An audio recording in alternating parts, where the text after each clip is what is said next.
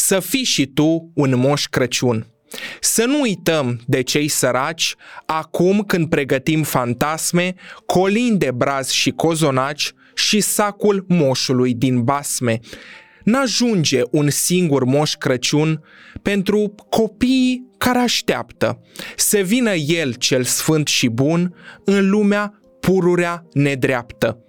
Un moș Crăciun s-ar cuveni să bată în fie ce fereastră, să dea acestor triști copii întreagă datoria noastră. Dar haideți să ne hotărâm ca la această sărbătoare să vină de pe acest tărâm un moș Crăciun la fiecare și eu, și tu, și el, și ea, sub viscolirile celeste, la noapte ne vom transforma în moș Crăciunii din poveste și să avem în minți mereu că peste orice păcate, un moș e însuși Dumnezeu ce ne învață acestea toate. Hei, omule cu suflet bun, frumos e rostul ce-ți revine să fii și tu un moș Crăciun al celor mai săraci ca tine. Versuri de Adrian Păunescu. Iată câteva curiozități despre sărbătoarea Crăciunului. Primul brad care a fost împodobit în România s-ar fi aflat la curtea regelui Carol I în anul 1866, odată cu sosirea dinastiei de Hohenzollern în țările române. Obiceiul a fost preluat imediat de boierimea bucureșteană a vremii. Începând de atunci, bradul împodobit a devenit unul dintre cele mai importante simboluri ale Crăciunului în casele românilor. Primul brad a fost împodobit în 1510 în Letonia. Zece ani mai târziu, în 1520, prințesa Elen de Mecklenburg aduce tradiția în Franța. După acest an, bradul de Crăciun se răspândește în toată Europa. Un brad împodobit a fost expus într-o piață publică de-abia în 1605, în Strasburg, iar în pom au fost agățate mere roșii și dulciuri. Prima felicitare de Crăciun din întreaga lume a fost tipărită în 1843. Felicitarea, colorată manual, înfățișează o familie reunită în jurul unei mese festive. Din tirajul de 1000 de exemplare, 21 au supraviețuit. Anul 1843 a fost anul în care scriitorul Charles Dickens a publicat Poveste de Crăciun, al cărei protagonist, Scrooge, își schimbă atitudinea după ce primește vizita neașteptată a spiritelor Crăciunului, trecut, prezent și viitor. Poveste de Crăciun a fost scrisă în doar șase săptămâni, Dickens a construit o poveste care marchează sărbătoarea de Crăciun și ce înseamnă aceasta cu adevărat, a dărui fără să aștepți nimic în schimb. Imaginea lui Moș Crăciun într-o sanie trasă de reni și traversând luna este o secvență pe care scriitorul american de proză umoristică Washington Irving și-a imaginat-o și apoi a materializat-o. El s-a născut la începutul secolului al XVIII-lea. În trecut, beteala era confecționată din argint. A fost o idee care a venit din Germania din 1610 și pentru că argintul era atât de scump, beteala de argint din bradul de Crăciun era și un semn al bunăstării materiale.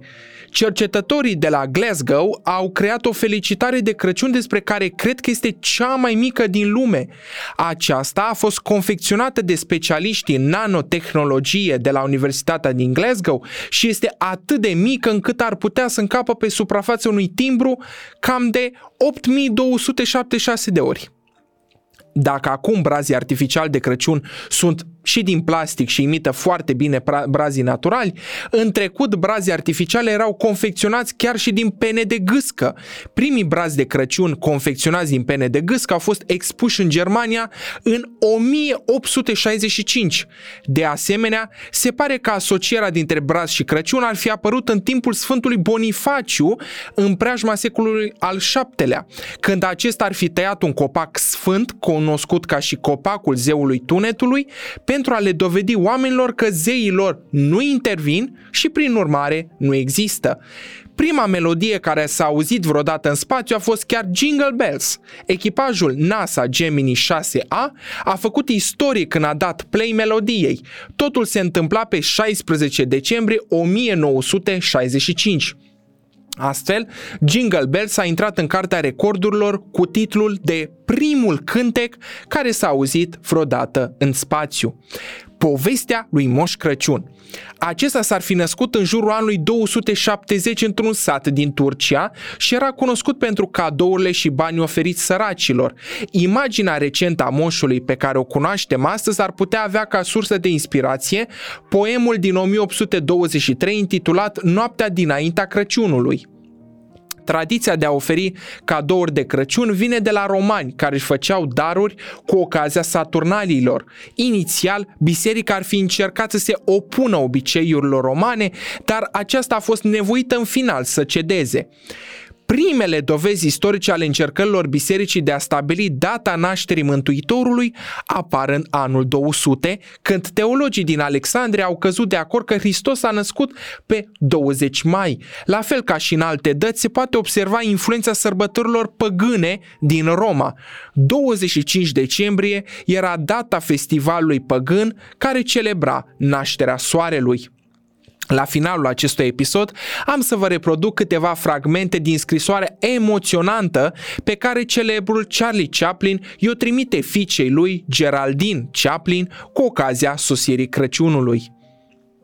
Fetița mea, e noapte, e noaptea de Crăciun, fi frumoasă și dansează, fi o stea și strălucește, ascultă-ți vocea inimii, Dansul ăsta și aplauzele te vor duce uneori în rai. Zboară, du-te în zbor acolo, dar întoarce-te pe pământ. Am cunoscut foamea și am cunoscut și ce înseamnă să nu ai un acoperiș deasupra capului.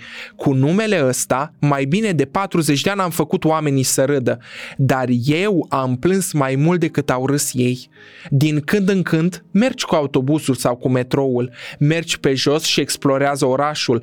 Arta, înainte să-i dea omului aripi să zboare, de obicei îi rupe întâi piciorul nu-ți da inima pe aur și pe bijuterii și când vremea va veni și te vei îndrăgosti, iubește-l pe acel om cu toată inima ta. Dar, după părerea mea, trupul tău dezvelit ar trebui să aparțină doar celui ce-ți iubește sufletul dezvelit.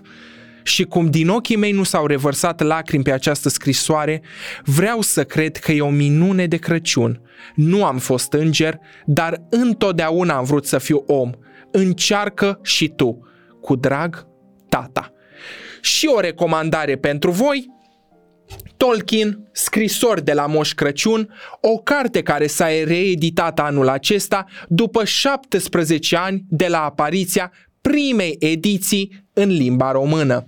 Să ne revedem cu bine în noul an. V-am cuprins! Zunivers Podcasts